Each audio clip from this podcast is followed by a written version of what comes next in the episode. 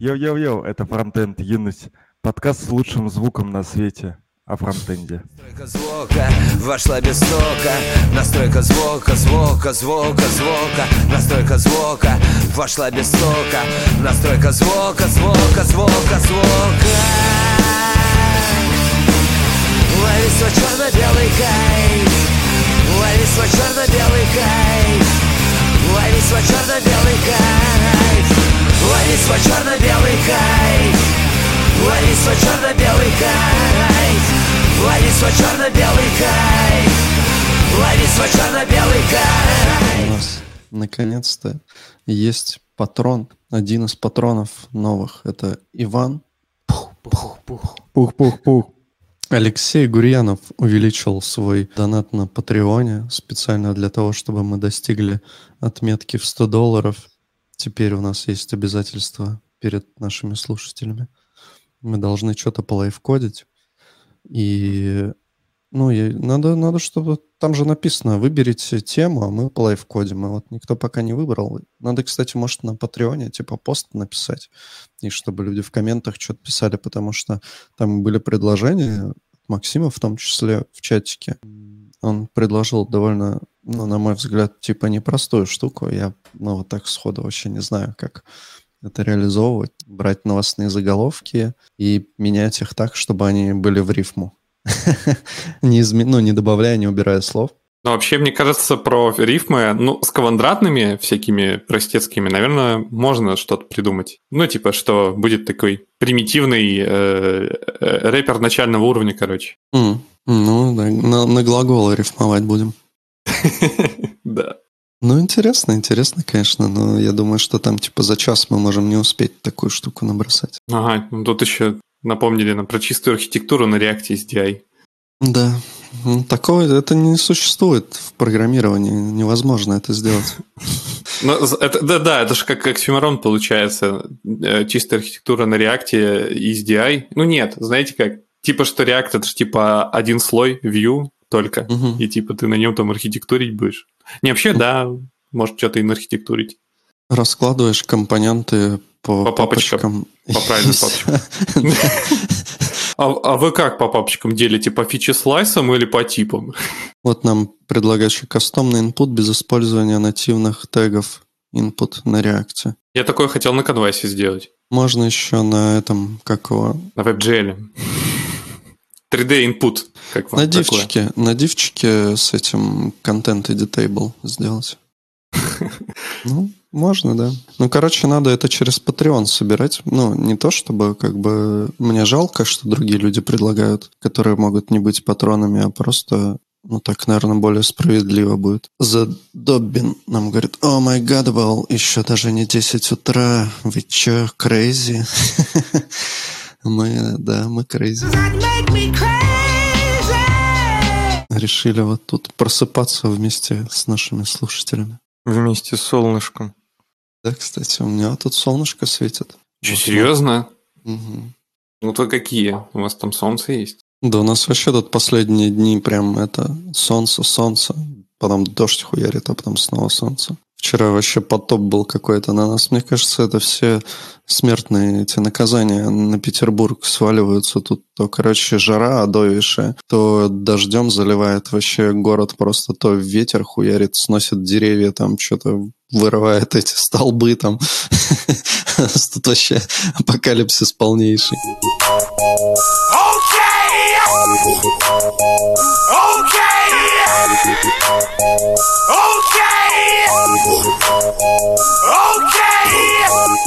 Можем начать с, с маленьких э, хороших новостей. Мы переехали на, Да нет, это, это, это ты хер с ним. А, Microsoft, короче, объявил официальную дату окончания жизни Internet Explorer. Это лето 2022 года. Какого Internet Explorer? Видимо, любого. Судя по всему, вообще, вообще такого продукта Internet Explorer. Да. Блин, а как так? Ну, у них же теперь Edge. Ну да, да, они же перешли на Edge. Ага, ну да, да. А, так, нам тут вот комментики пишут. Михаил говорит, прикольно, только что слушал запись, а тут уведомление о трансляции. Привет. Привет, Михаил. Еще better luck next time нас спрашивают. Что про рынок думаете? Ну, там можно купить продукты вкусные. Торговаться можно. Очень да, удобно. про какой рынок, смотря? Про рынок, типа, переоцененных разработчиков или что? Нужны подробности. Про рынок упавшей крипты. Андрей Творч говорит нам, впервые вижу вас вживую. Слушаю уже второй год, никогда бы не подумал, что Саша лысый. Я всегда представлял тебя с шикарной шевелюрой. Ну вот тот Саня с шикарной шевелюрой, можно вот на него смотреть, а я, да, лысый. Заканчивая тему с Internet Explorer, или, не знаю, продолжая, что теперь все, наверное, задаются вопросом, важный вопрос, а кому, Мелинде или Биллу Гейтс после развода достался Internet Explorer? Ну да, да, они там забавно так пилят бабки. Возможно, Мелинде, Мелинде достался Internet Explorer, она его просто закрыла. Ну да. Нам еще Андрей говорит, что у нас бархатный голос не стыкуется визуальный experience. Да блин, мой бархатный голос это обусловлено тем, что я что-то хриплю сегодня с утреца. Это утренний голос. У меня тоже по утрам больше бархатный, он такой нежный, а потом визгливый становится. Еще один повод по утрам записываться. У Алексея мы уже не знаем, какой голос у него всегда какой-то Стивен Хокинг. Короче, я принял решение, что пока на этот микрофон запишусь Ну, на встроенный. Намного приятнее, если честно, звучишь. У тебя, конечно, эхо там. да.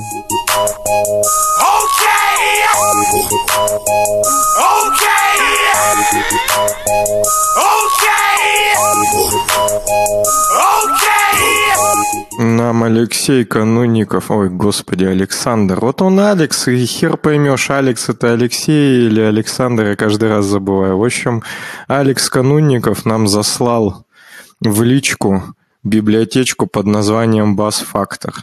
Особо я не изучал, что она тут делает, но сейчас по ходу пьесы взглянем беглым взглядом. Кстати, у нее 22 лайка всего.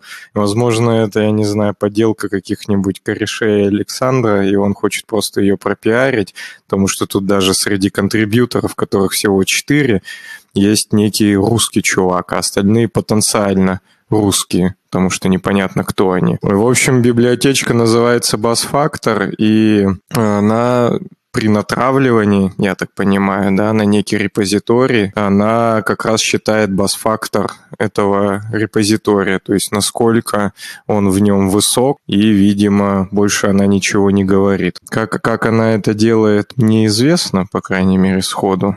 Да, полюбас по гитблейму, мне кажется, она делает Да, это. да, что-нибудь такое. Ну да, вот тут гид она смотрит.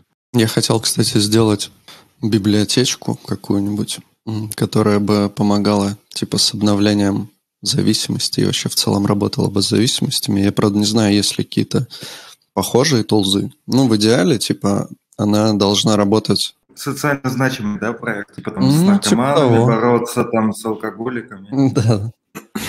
Да. А, Вот как раз у нас Андрей нам говорит, Яр не ставит одну dependency с типизацией в монорепе одного workspace, просто молча игнорит. Бывает. Короче, вот как раз в Ярне есть прикольный интерфейс для обновления зависимостей, но если как бы ты не пользуешься Ярном, то у тебя возникнут проблемки, а все толзы, которые я использовал, они работают через жопу. Вот, и хотелось, короче, сделать супер крутую библиотеку, но что-то как-то я это пока только начал. Пока начал играть на барабанах. А был, а был же какой-то стильный модный молодежный проект для NPM, а UI какой-то на электроне, что типа там можешь все зависимости в UI посмотреть, там еще что-нибудь. Э, Его, если вернуться, там какой-то мы в подкасте в каком-то его обсуждали, а вот вернуться, посмотреть, может он живой, и он там прям все это умеет и могет. Найти бы его. Просто гуглить GUI for NPM. О, кстати, да. Что-нибудь да найдется. Ну, продолжай. Ну, тут у них, в общем, мое любимое 3500 различных регулярок и всякой магии на чистом JavaScript на варах. Причем забавно, когда... А, да это вообще какая-то древняя... Блин, 6 лет назад, братан. Ну, это Алекс Кануников, если ты нас сейчас слышишь, то какого хрена ты скидываешь нам библиотечку для обсуждения 6 лет. Я понимаю, что, как бы, возможно, мы постарели, но даже для нас это too much. Старше, чем наш подкаст, эта библиотечка. Вот, ну, потому что, да, если в исходники заглянуть, там на варах, блин, все так написано странновато, и реально 6 лет назад. Может быть, нам кто-нибудь расскажет, в чем тут вообще прикол. Ну, короче, она просто определяет оунеров, естественно, да, с использованием там гита, то есть она умеет в а, работать с различными библиотечками для разруливания э, версионирования, то есть с гитом, с HG Mercurial, да, это у нас, и с SVN. Вот. И, соответственно, если мы говорим про гид, то тут различные всякие реализованные методы типа getOwner, и, собственно, все. Ну, то есть она там вызывает вот этот getOwner и начинает понимать, кто владеет каким файликом, и, видимо, потом там как-то это все взвешивает, смотрит, что сколько вообще там человек чем владеет, и каким-то образом, наверное, где-то есть магическая небольшая там буквально функция все, все взвешивания вот этого всего. Но ты, ты, ты, ты же прочитал бы, там просто алгоритм есть в ритме, там все довольно понятно написано, что э, сначала он читает всех э, таких оунеров э, и по всем файлам, а потом он начинает эмулировать бас, автобус, и типа начинает, он то есть, собрал весь список оунеров и начинает их потихоньку от самых жирных, те, которые владеют большим количеством файлов и больше contribution ввели, и начинает их потихоньку кикать. И начинает смотреть, э, сколько осталось файлов, э, которые, ну типа, в которых э, основную часть кода написал не этот человек и это количество файлов считает. Как только этот э, проходит он threshold, что 50% файлов уже неизвестные вот этим, ну, остальным людям, потому что они там основной contribution не внесли, считается, что проект умер. Норм, норм.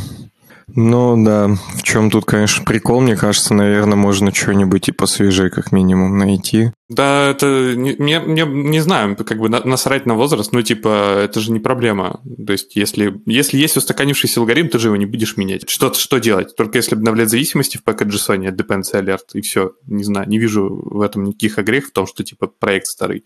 Вот с самим алгоритмом вот есть, мне кажется, спорный момент, э, ну, типа, что все-таки 50% проекта, чаще всего это может быть что-то такое, что, грубо говоря, вполне копипастное и довольно обычное. Типа, если рассматривать какой-нибудь фронтенд обычный проект, там очень много достаточно распространенных и обычных вещей, которые типа поймет любой человек, который пришел кстати, с рынка. То есть надо как-то считать, наверное, какой-то еще уникальный код, который типа какой-то... Прикольно, короче, с этой штукой еще с, совместить с, с каким-нибудь анализатором кода глобальным на GitHub, чтобы он типа распознавал какой-нибудь код, часто кода, который, ну, капец, какой супер уникальный и странный. Вот, и по этой странности уже там как-нибудь коэффициенты накидывать на вот эти строчки кода, веса.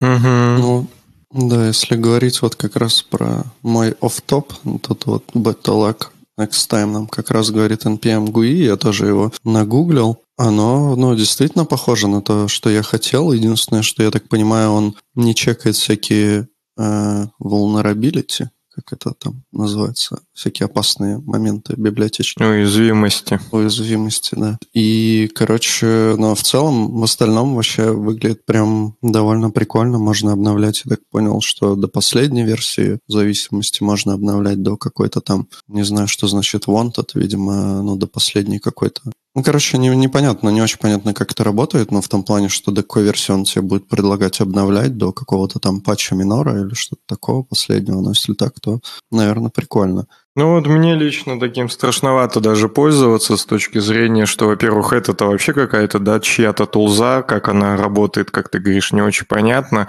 Ну, всегда можно откатить, безусловно, то есть можно пробовать, но просто я столкнулся с тем, что даже NPM Update, который, да, там нативная какая-то история для NPM, даже она, если ты ее делаешь, почему-то у меня куча проблем потом при э, запуске приложения, то есть TypeScript что-то там не может, короче, скомпилировать компилировать, на все ругается. Короче, проект просто крашится почему-то. Хотя, казалось бы, все поднялось просто на минор, да, ну, то есть на последние миноры все поднялось, и каждый раз это какие-то разные библиотеки, вообще хер просышь, как они тут связаны. И если удалить package log, и удалить node modules и npmi снова сделать, то как бы у тебя приедет, по идее, ровно то же самое, потому что у тебя уже э, ну, в, ПК, в, в PKJSON все поднято да, на последний минор, поэтому там уже изменяться нечему. Тебе точно приедет ровно то же самое. Нет, нет. Нифига. Ну почему Если это? ты package снесешь, у тебя вообще может приехать абсолютно другой набор зависимостей, потому что ну как, получается, ты устанавливаешь что-то, да, потом другую библиотеку, другую библиотеку, и у них в зависимостях есть тоже какие-то библиотеки, и вот это они как бы могут не разрулить, потому что у тебя одна там библиотека требует, например, четко там другую библиотеку версии там 1.5, а другая версии, например, четко 1.6 зафиксирована, да, может быть так, что у тебя будет две копии этой библиотеки. Но если ты снесешь, например, package снесешь нод модули, заново установишь, он пойдет по всем э, ну, твоим зависимостям, и, например, уже где-то получится так, что в какой-то там ну, библиотеке требуется вот та, типа третья библиотека, уже там версии, например, обе они требуют 1.6, то есть тебе прилетит уже только одна, например, версия, или наоборот, была одна, прилетит две там. Ну, то есть как бы package log вот удалять, ну, типа довольно, короче, плохая затея, потому что может произойти вообще что угодно, как бы. Да, понятно, просто суть-то в том, что я до этого, я говорю же, NPM апдейт сделал, то есть он уже все поднял версии до самых последних, и ничего нового он не придумал. То, что, понятно, удалять по кэшлок это не круто, и, наверное, он может структуру там как-то поменять, хотя, как по мне, он и не должен это делать. Вот я к тому и говорю, что я сделал NPM апдейт, и package log уже должен быть, ну, какой-то, как бы, нормальный с точки зрения, он должен снова все там перебрать это дерево и снова там выкинуть куда-то на общий уровень что-то там общее, там оставить что-то не общее там в конкретной зависимости конкретного пакета и так далее. То есть я к тому, что после NPM апдейта удаление package по идее, ну, не должно ни к чему приводить, он должен тот же самый быть, потому что, ну, а как иначе? Иначе он каждый раз почему-то у тебя разный какой-то. Хотя версии зависимости гарантированно одинаковые. То есть я там 10 секунд назад сделал npm апдейт, тут же удаляя package делаю npmi, и у меня другой package Хотя, ну, крайне, да, мала вероятность, что там успел какой-нибудь патч прилететь там или еще что-то такое. То есть вряд ли там что-то поменялось за, за эти там 10 секунд. Ну, это прям максимально странно, и поэтому вот как-то NPM апдейт что-то не впечатлил. Понятно, что вот я его сделал, и после того, как я с этим столкнулся, я как бы не рискнул никакие пакетшлоки, понятно, удалять. Пришлось ручками как-то идти, это все там прокликивать, какая-то шляпа. Да, так вот в этом-то и проблема. Ну, то есть, как бы NPM Update это точно какая-то мертвая команда, которой не стоит вообще пользоваться, потому что она тебе только все испортит. Ну, я всегда уста- обновляю зависимости только через NPM install, как бы и указываю какую-то там конкретную версию. Но вот то, что ты говоришь, типа, если ты сделал апдейт, потом удалил package log и типа сделал npm install, ну, типа вообще не то же самое будет, вообще не то же самое. И это странно, как бы, но оно не будет тем же самым, мне кажется, вообще никогда. И, ну, потому что он не, он не проходит по всем зависимостям, он не перестраивает там ничего, он как бы просто по сути, выполняет, ну, как бы вот для, для каждой, да, там, твоей зависимости какую-то операцию, но он не пересматривает как бы глобально, типа, все твои зависимости. И это, конечно, странно. И вот та история, которую ты рассказывал, у меня, правда, она была без NPM апдейта, встречалась то, что, ну, просто херам все разваливается, и тебе надо удалять нод модули и заново их устанавливать. Это вообще очень странно. Иначе у тебя, типа, вообще ничего не работает, ничего не собирается. Это прям, ну, вот последнее время я такое вот несколько раз ловил прям, что мне, чтобы собрать проект, после того, как там какие-то зависимости обновились, приходится удалять полностью нод модули и заново их устанавливать. Это вообще трешак.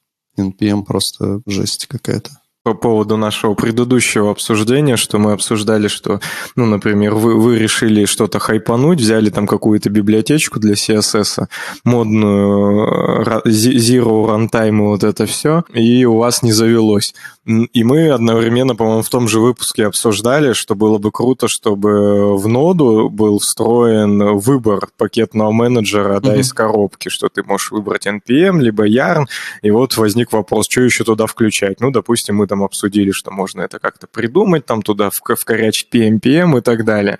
Вот, но опять же, и здесь вот, например, да, мы такие ставим себе ноду, и у нас все было бы прекрасно абсолютно, что мы такие взяли и выбрали PNPM, потому что нам он прям супер нравится. Но потом, когда ты со всей экосистемой э, фронтендерской начинаешь работать дальше, то ты наверняка столкнешься просто еще с пачкой вообще проблем, почему PNPM тебе неудобно. То есть, условно говоря, какие-нибудь там SonarCube, которые твои зависимости чекают, они хотят увидеть yarn log, либо package log. И наверняка yarn log там тоже не сразу появился. Или там sneak и так далее. И для PNPM там ни хера, по-моему, нету. Ну, по крайней мере, в, в, ну, в каких-то там параметрах я видел, что вот, мол, если у вас yarn, то то-то. Если у вас NPM, ну, да, то то-то. А как бы про PNPM или еще более экзотерику нет. И поэтому, если ты будешь как бы сидеть на нем, то ты начнешь отгребать вот это все. И поэтому, как мне кажется, может быть, все-таки и не нужно такой как бы из ноды поставлять зоопарк, потому что это будет людям еще больше как бы упрощать переход на какой-то другой пакетж-менеджер, но при этом э, они столкнутся гарантированно с, вообще с пачками проблем, как только решат, там, не знаю, наращивать вокруг этого пакетного менеджера какую-то логику вокруг. Ну вот непонятно, PNPM просто может быть как бы абсолютный, ну, как получается, таким независимым аналогом NPM. Ну, надеюсь, по крайней мере, что это так, и что он генерит тот же package log, но, возможно, это, конечно, не так. Ну, вот этого я не могу сказать. Ну, вот Yarn Log, конечно, ну, это, это реально подбешивает немного. Понятно, что они не обязаны как бы соблюдать какие-то там стандарты, да, типа lock. Но, ну, типа, ты, если не используешь там Yarn вообще в принципе, ты не можешь его на полшишечки завязать, там, чтобы зависимости обновить, потому что ну, ему просто насрать на lock. Это, конечно, странненько. Ну ничего, Себастьян Маккензи подъедет со своим супер Римом. Миллионом. С миллионом, с чемоданом денег. Приедет. Да, наймет там себе армию разработчиков, и они там под, поднапилят, и придется всей экосистеме перестраиваться, и он там всех подвяжет на, на свои детища. Mm-hmm.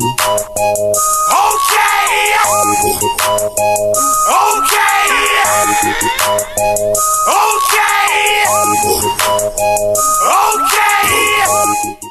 эти инженеры Coinbase делятся своим опытом миграции на React Native, но я могу потратить буквально, не знаю, три предложения, чтобы писать их давай. опыт. у меня есть что потом еще вкинуть про Coinbase, так что давай. Короче, а, Coinbase — это какая-то очередная, я так понимаю, биржа криптовалюты. Да, это очередная платформа для торговли криптой э, разного вида. И ребята решили мигрировать с нативного приложения на React Native. И они тут рассказали про себя, что они такие молодцы, и что у них 56 миллионов пользователей, и они генерят 1,8 миллиардов доходов на Q1 2021 года. Вот так вот. А, и они э, рассказывают о том, как они прошли тернистый путь от э, написания, переписывания своих приложений с нативных технологий на React Native. И вот типа тут хвастаются результатами, что типа у них э, и рейтинг на iOS как был, так и остался, на Android он стал получше в результате переписывания нет регрессий по перформансу, ну и у них нету данных про э, время холодного старта на андроиде, но есть на iOS, что оно выросло. Кстати, тоже для меня почему-то это удивительно и странно выглядит. Э, я говорился, сократилось э, практически, ну, сколько, где-то в 0, в 0, в 0,4 раза, наверное, где-то так не в половину точно. А, и что еще? И количество отчетов об, об ошибках, 7-day крэш, о, о крашах, не то что о крэшах. Краш это другой, ребят. А, о крэшах э, у них тоже оно уменьшилось, короче, количество. У них, типа, приложение, в общем, стало лучше. И на андроиде оценочка у них стала 4.4, а была 3.8. И они тут рассказывают про то, что вот у них э, было два таких приложения, которые нативные на Objective-C, на iOS и, соответственно, на Android, на Java. И вот они э, в какой-то момент э, решили, что нужно попробовать переписать все на React Native. Ну, тут, кстати, есть еще небольшая их история про их стек. Ну, вроде про их, про их, точнее, структуру ком- команды. Но тут она вроде такая не очень большая. Э, что у них тут типа кроссфункциональные команды, которые обычно состоят из двух бэкенд инженеров, двух фронтенд инженеров для каждой штуки, и каждая поддерживает типа свои платформы Web, iOS и Android. А, ну то есть получается два фронтенд инженера для каждой поддерживаемой платформы. То есть команда двух бэкэндеров состоит, и получается из шести фронтендеров, типа веб, iOS и Android. И в какой-то момент тут они рассуждают, э, что типа было бы прикольно уменьшить количество э, необходимость, необходимых технологий, и чтобы сделать типа команды более кроссфункциональные, а ведь React Native это же типа кроссплатформенная штука и все такое. Ну и давайте заедем на этого мифического технологического единорога в виде объединения технологий. И погнали. Они тут рассуждают, что они решили пойти по стратегии э, нескольких э, этапов. Сначала они решили начать, как они это э, здесь объявляют, э, исследование зелен, зеленушного поля, назовем это так. И это означает, что типа они начали решили написать какое-то приложение, которое будет типа сбоку, сбоку припеку от их основных приложений. И назвали это типа Pro, Coinbase Pro приложение, и решили написать его с нуля на React Native. И потом после этого перейти, так сказать, э, радостно выйти из зеленого поля на коричневое поле, видимо, с небольшим количеством грязи в виде Legacy.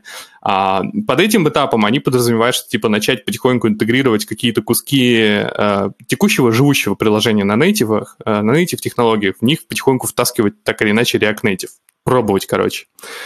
Вот. И потом, после того, как выучить все уроки, которые они извлекли из предыдущих этапов, и вытерев ноги, сапоги от грязи коричневого поля, а, начать, так сказать, э, полностью переписывать приложение нативное, свои же нативные приложения на React Native.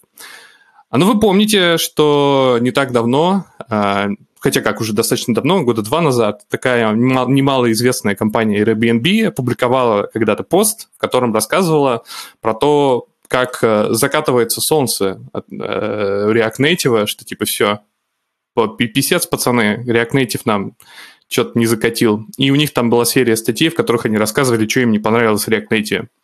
Ну вот Coinbase э, ребята, которые умеют в интернет, и, соответственно, они э, как бы до того, как начать э, исследовать и заниматься проектом по переписыванию всего-всего на React Native, они решили пойти и посмотреть по Airbnb, узнать у инженеров непосредственно их опыт.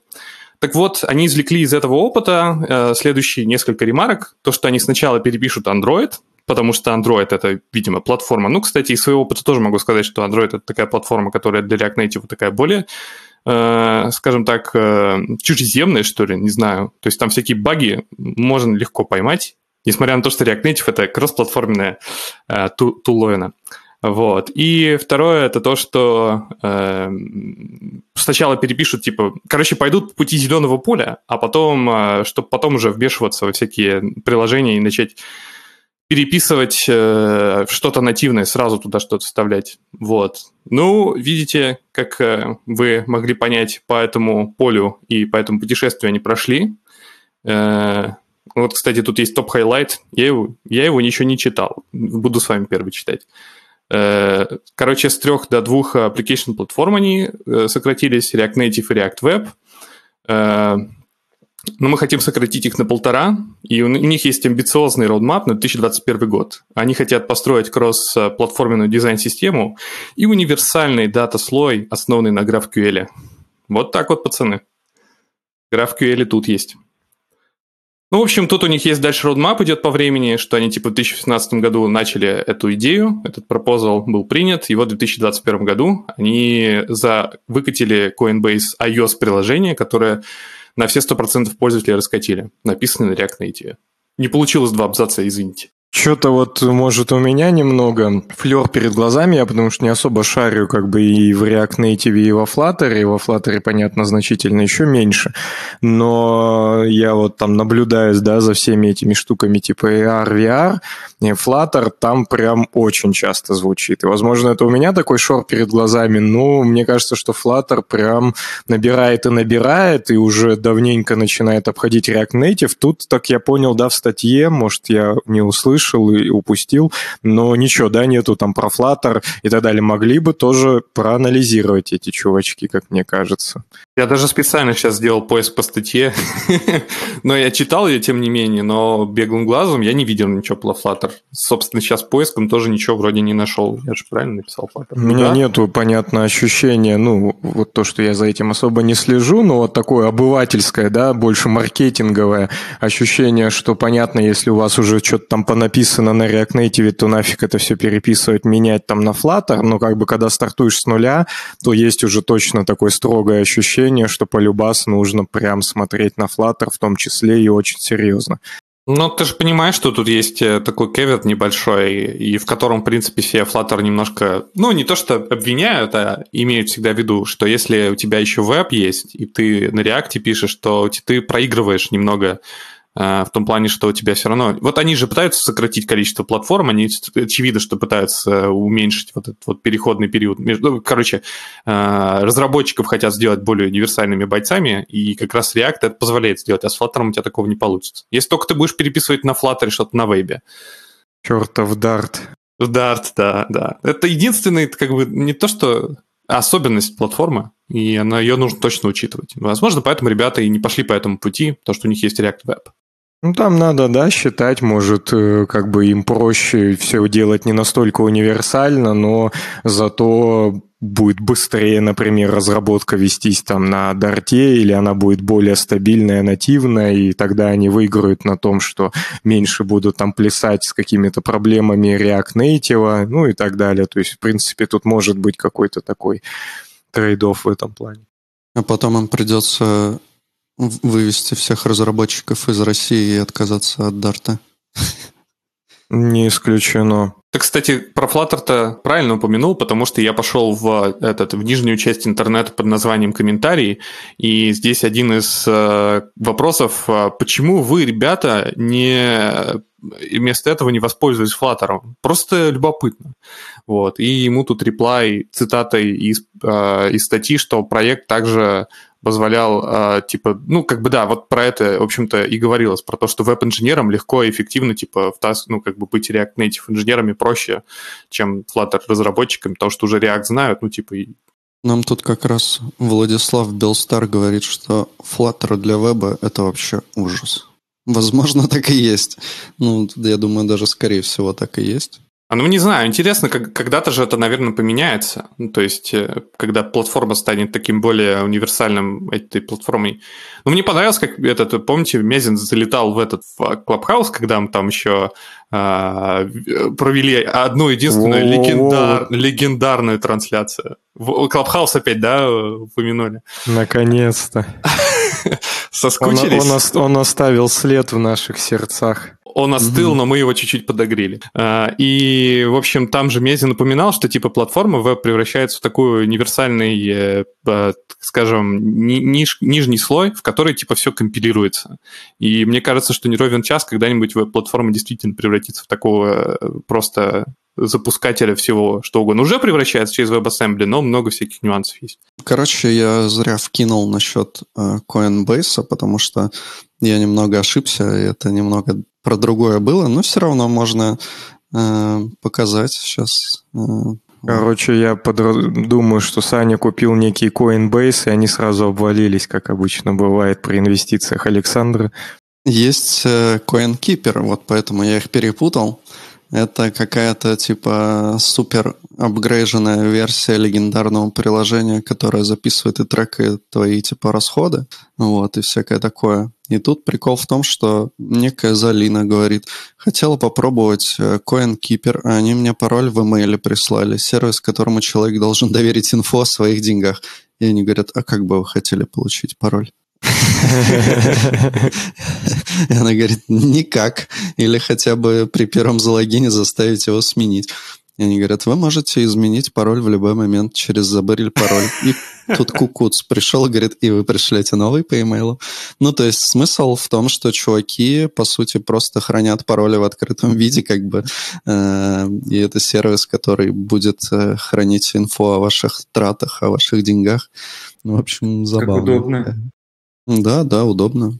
Да, и всегда можно прислать, да, человеку его открытый пароль или самому, самому зайти под его паролем. Вдруг он, он забудет, будет помнить, например, только начало пароля, сможет грепнуть э, в, в своем почтовике и найти там, как же его пароль выглядит, вообще ништяк. Но тут много есть что мне сказать на самом деле, потому что э, вот эту тулзу, у меня даже не было никакого ассоциативного ряда, в отличие от тебя, Саня, но э, я когда-то предпринял последнюю свою попытку к финансовой грамотности и тоже хотел трекать всякие свои расходы. И все началось с того, что я сразу же нагуглил, какие есть решения, нагуглил вот этот коин, что-то там кипер, и купил его. По-моему, ну вот я могу ошибаться, но это стоило типа там, короче, сколько-то а штукарь за год. То есть ты платишь, и год у тебя штукарь с тебя списался. Это было давно, и поэтому тогда это еще были более существенные деньги, ну и сейчас не маленькие.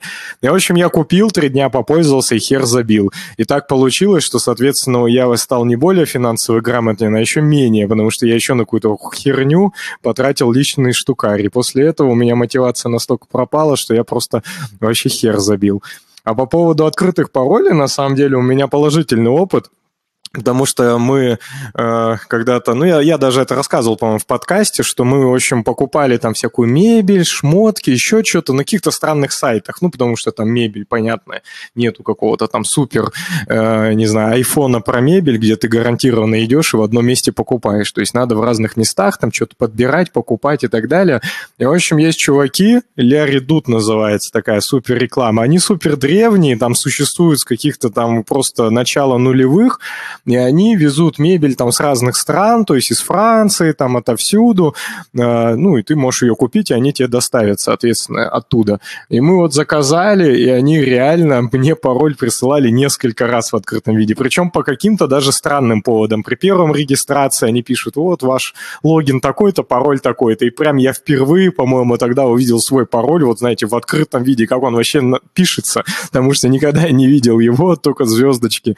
Вот, и тут я аж смотрю, смотрю, мне аж глаза прорезало. И потом, более того, они мне даже его присылали вот просто в каком-то, ну, чуть ли не маркетинговом, там, я не знаю, письме, то есть вообще какая-то дичь. Ничего я с этим паролем не делал, они мне его все равно засылали. Но при этом я что хочу сказать, что они вот такие колхозные, да, старомодные, ну, в смысле, вот как-то не понимают, да, как там работает, не знаю, веб и security и все такое, но все было четко, вот прям максимально крутой сервис и так далее. А у других я чуваков покупал, у них даже приложуха есть. И они такие хипстерские со своим приложением, классные чуваки. И хер там, блин, они в итоге задержали на пару недель сначала отправку, потом это все долго шло, потом висело в Питере на складе, и, в общем, было куча проблем с ними.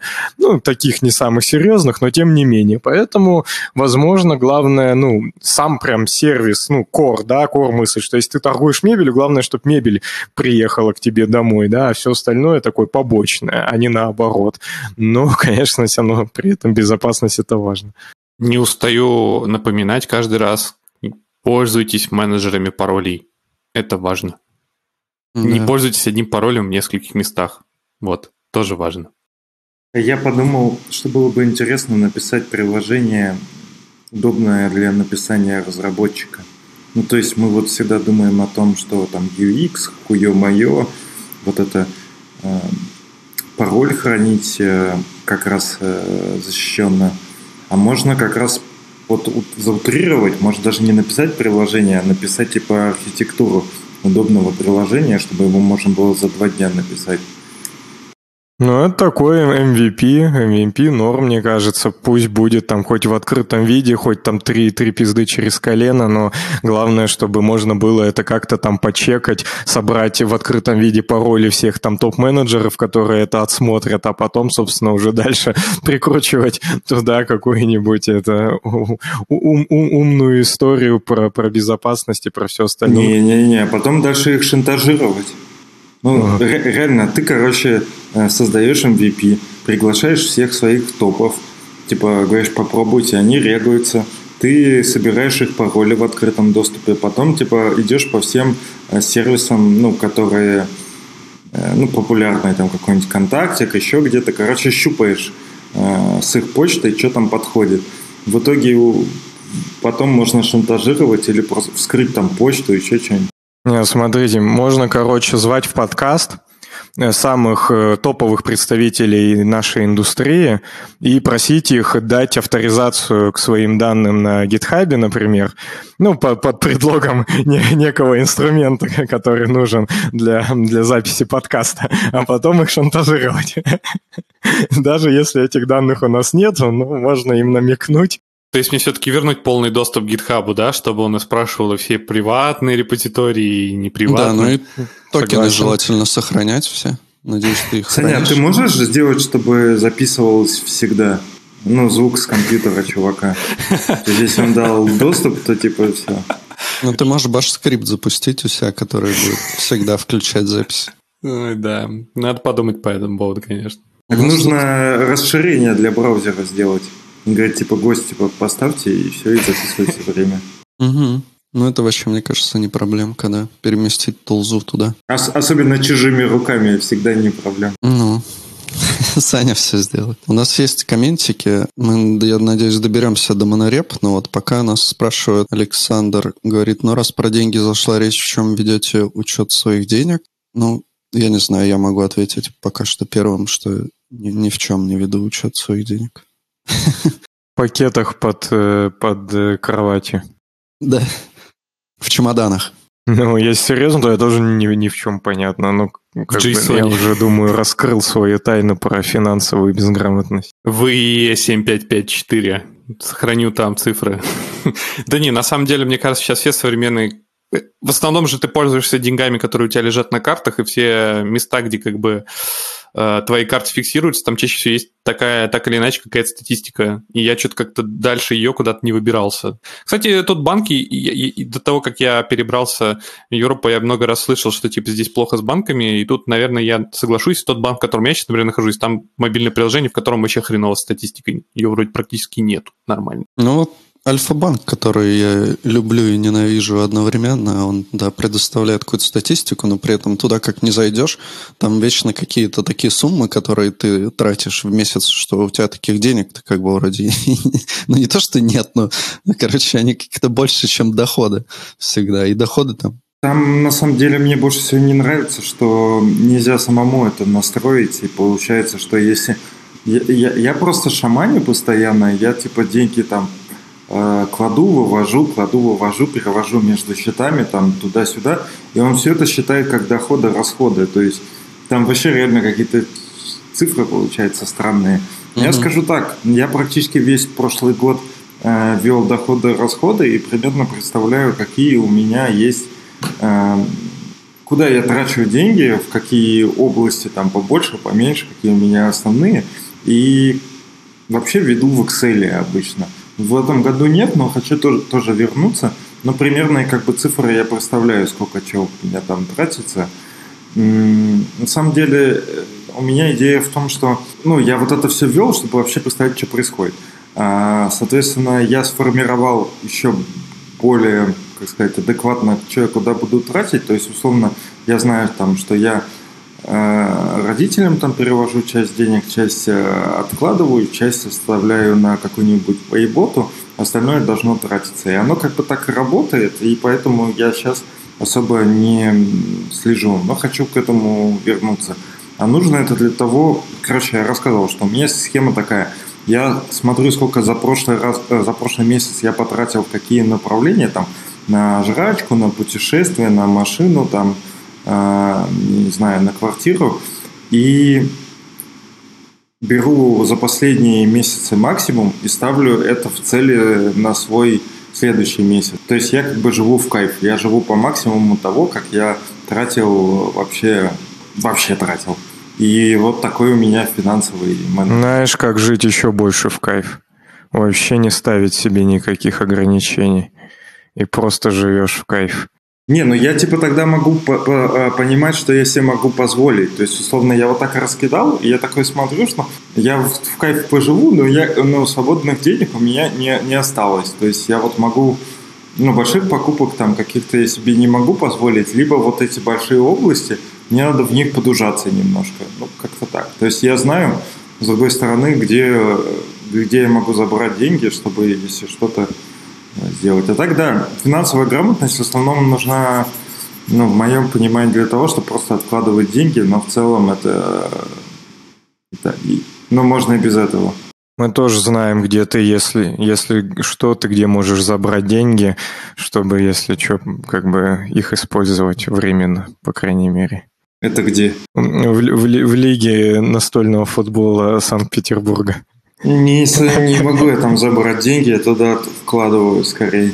Ну вот, вот, там, вот там я прямо тоже веду в Excel, там у меня просто пиздец. Но это считай как э, небольшое предприятие, там, ну, это не предприятие, это вообще нич- ничто. Но... Тут бы могла быть рекламная интеграция, что Альфа-банк, кредит 100 дней без процентов. Да, да, моя любимая карта как раз. А, важно следить за своими расходами. Вот я под, подбивал раньше в месяц, чтобы понимать, куда ты тратишь на хуйню деньги.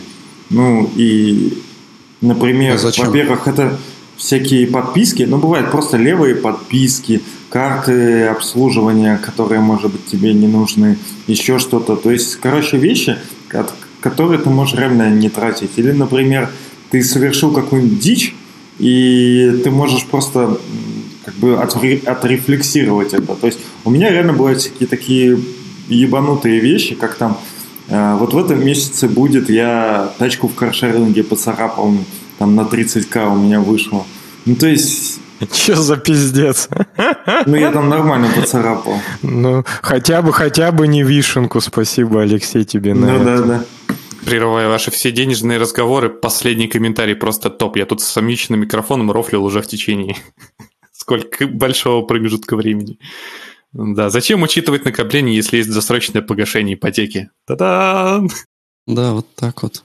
На самом Короче- деле, вот это начинается просто полная э, дичь, когда вот думаете о том, как вот э, многие же одновременно копят деньги, имеют ипотеку и кредиты, потому что, условно, деньги, которые у тебя сейчас, они дороже, чем те деньги, которые ты типа отдашь потом, и поэтому, в принципе, можно балансировать вот на этой грани кучи долгов. Вот как раз то, что Рома и делает. Тип того, да. Есть такая тема.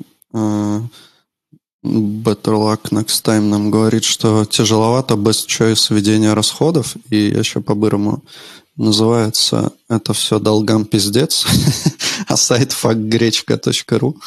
Ну, вот, ну, такое какое-то, да, забавное приложенье, где можно указывать какие-то расходы, и он тебе пишет. Ну, он такой, типа, для братанов, короче, сервис для программистов. Типа он э, пишет там что-то, что типа, блин, у тебя, чувак, осталось, короче, мало бабок до, до утра, там, до завтра.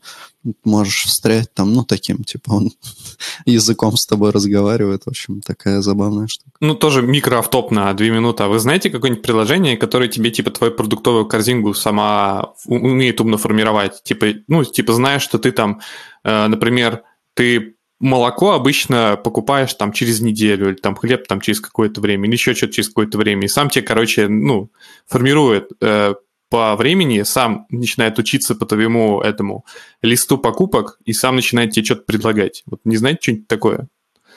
Я не Как знаю, самокат. но звучит прикольно. Вот. Самокат немножко предлагает.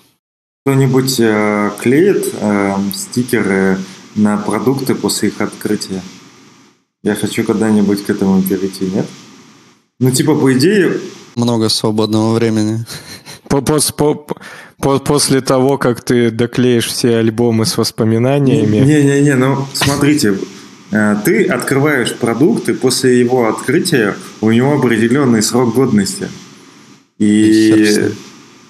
да мне Ну, кажется, они ним. исчезают, к сожалению, слишком быстро, чтобы, чтобы на них что-то клеить. Ну, типа, ты там закупился, тебе притащили 4-5 пакетов, и в итоге как-то через три дня уже ни одного из них нету. Я думаю, там ну, я даже не знаю, ну вот открытые- сосиски, например.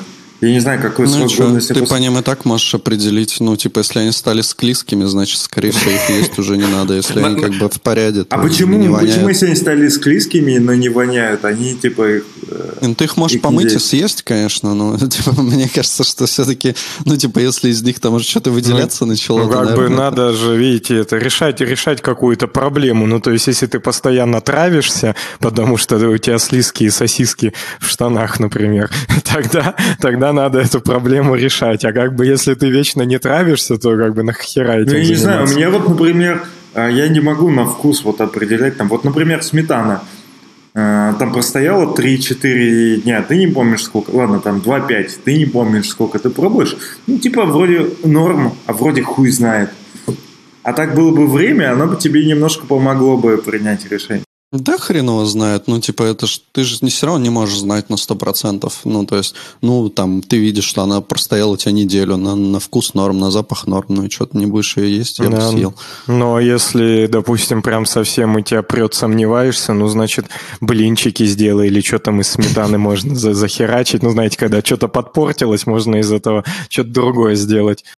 Ну да. У меня так это молоко, знаешь, было уже ну таком на, на грани, типа оно уже чуть-чуть типа начинает быть кисленьким, но еще вроде как нормально. Я его в кофе типа кладу, сахара туда бах, и нормально все, никаких проблем. Вот, но пока же это, это самый пиздец, когда э, у тебя черное кофе, и ты берешь типа из холодильника открытое молоко, наливаешь, оно у тебя хлопьями там. Это называется «Доброе утро». Дмитрий он говорит, первый подкаст про склизкие сосиски. Так. Да, это, вот, это, наш, вот и название выпуска подъехало. Это наш с Сашей второй, второй подкаст после влажного пола. Влажный пол и склизкие сосиски. Склизкие сосиски на влажном полу.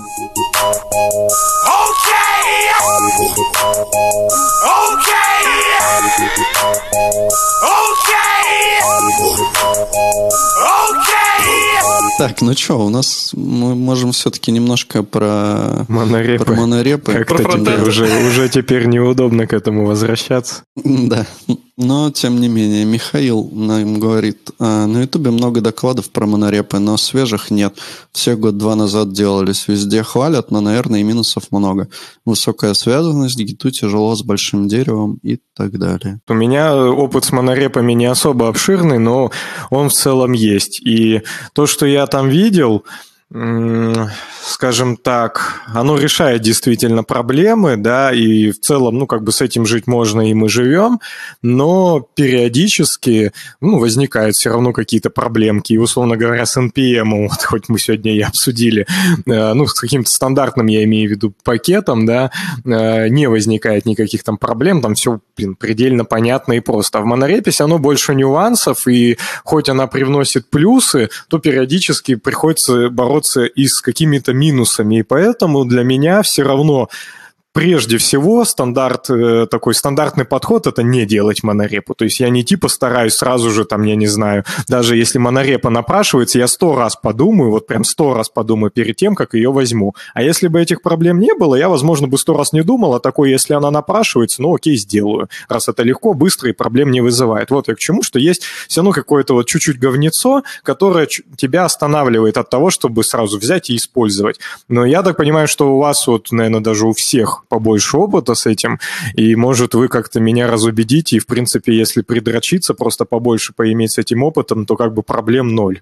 Вот что вы скажете? И я как э, сеньор фронтендер э, с шестилетним опытом работы в финтехе, сейчас расскажу. Ну, на, на самом деле у нас нету проблем с монорепами, у нас их, э, мне кажется, около трех-четырех, но кажется, что залог успеха лежит э, в том, чтобы правильно определить э, те пакеты, которые должны лежать в монорепе, чтобы как раз вот не было с э, высокой там связанности и тяжело работать с деревом. Ну, то есть, чтобы они как бы подходили друг к другу там по, по домену или хуй знает там еще какое-нибудь умное слово. Но, в общем, чтобы чтобы они были из одной области применения, скажем так. Ну, типа того. Ну, блин, так у тебя, так, ну, у тебя все равно когда-то же, ну, то есть, если у тебя супер крупная компания, у тебя все равно гид, он вырастет, если у тебя там не как у каких-то небольших проектов, ну, там 10-100 компонентов, а прикинь, у тебя э, 100 команд, и у каждой по 500 компонент, ну, ладно, не 500, ладно, 100 команд, у каждой 100 компонент, есть какие-то общие по 50, и, в общем, у них большой монорепозиторий, Э, давай так, э, даже не так, наверное, лучше объединять. Э, это я уже совсем какой-то пример привел, который, типа, показывает, что, типа, надо их в своей монорепозитории. Но, в смысле, я к тому, что, мне кажется, просто сам гид, я просто видел, как бы, типа, трушный монорепозиторий. Возьми тот же самый Яндекс, э, публично они тоже заявляют, что, типа, у них же он устроен немножко сложнее, этот монорепозиторий, что, типа, нет у них как такового э, работы прям с гитом. У них там, типа, своя такая виртуальная система, что ты скачиваешь только то, что тебе нужно, например. Вот. И мне кажется, что совсем уж крупные проекты, ты типа не избежишь, что там будут сложности, даже если ты правильно все поделишь, мне кажется. Тут надо понимать, э, с чем мы работаем, потому что кажется, что все-таки с серверным кодом немножко полегче, а вот с клиентским реально можно получить э, залупу. Ну, вот как раз, типа, у нас э, нет монорепы для клиентских каких-то приложений, у нас монорепа только для, грубо говоря, но, но ну, типа нод библиотек, Node.js библиотек. И мы чисто там храним, ну, сейчас, да я не знаю, мы, наверное, скоро вообще и от этого откажемся, потому что у нас там хранилось в основном ну, типа свой, грубо говоря, HTTP клиент для Node.js, который, на основе которого есть всякие клиенты для похода в наши бэкэнды, типа, которые там какую-то логику содержат, ну, ручки там и всякое такое. Вот, но мы сейчас переходим почти полностью уже, наверное, перешли на автогенерируемые клиенты, типа прямо из бэкэнда у нас генерится TypeScript клиенты, и скоро, наверное, мы от этой монорепы откажемся. Вот. Но в целом, типа, монорепа довольно удобная штука, но вот прям Типа, если вам это не надо, и вы не хотите, то и не используйте, мне кажется. Надо моно, монопакеты делать, и все. Угу, угу. Ну да, ну по сути вот а, про то, что Рома сказал, что может, ну типа надо подумать там и так далее, мне кажется абсолютно вообще правильный подход. Ты ни, ничто тебе не мешает через какое-то время, когда ты понял, что тебе это нужно взять и объединить э, эти да, мне, мне кажется, что один. тоже, что это должно идти эволюционно.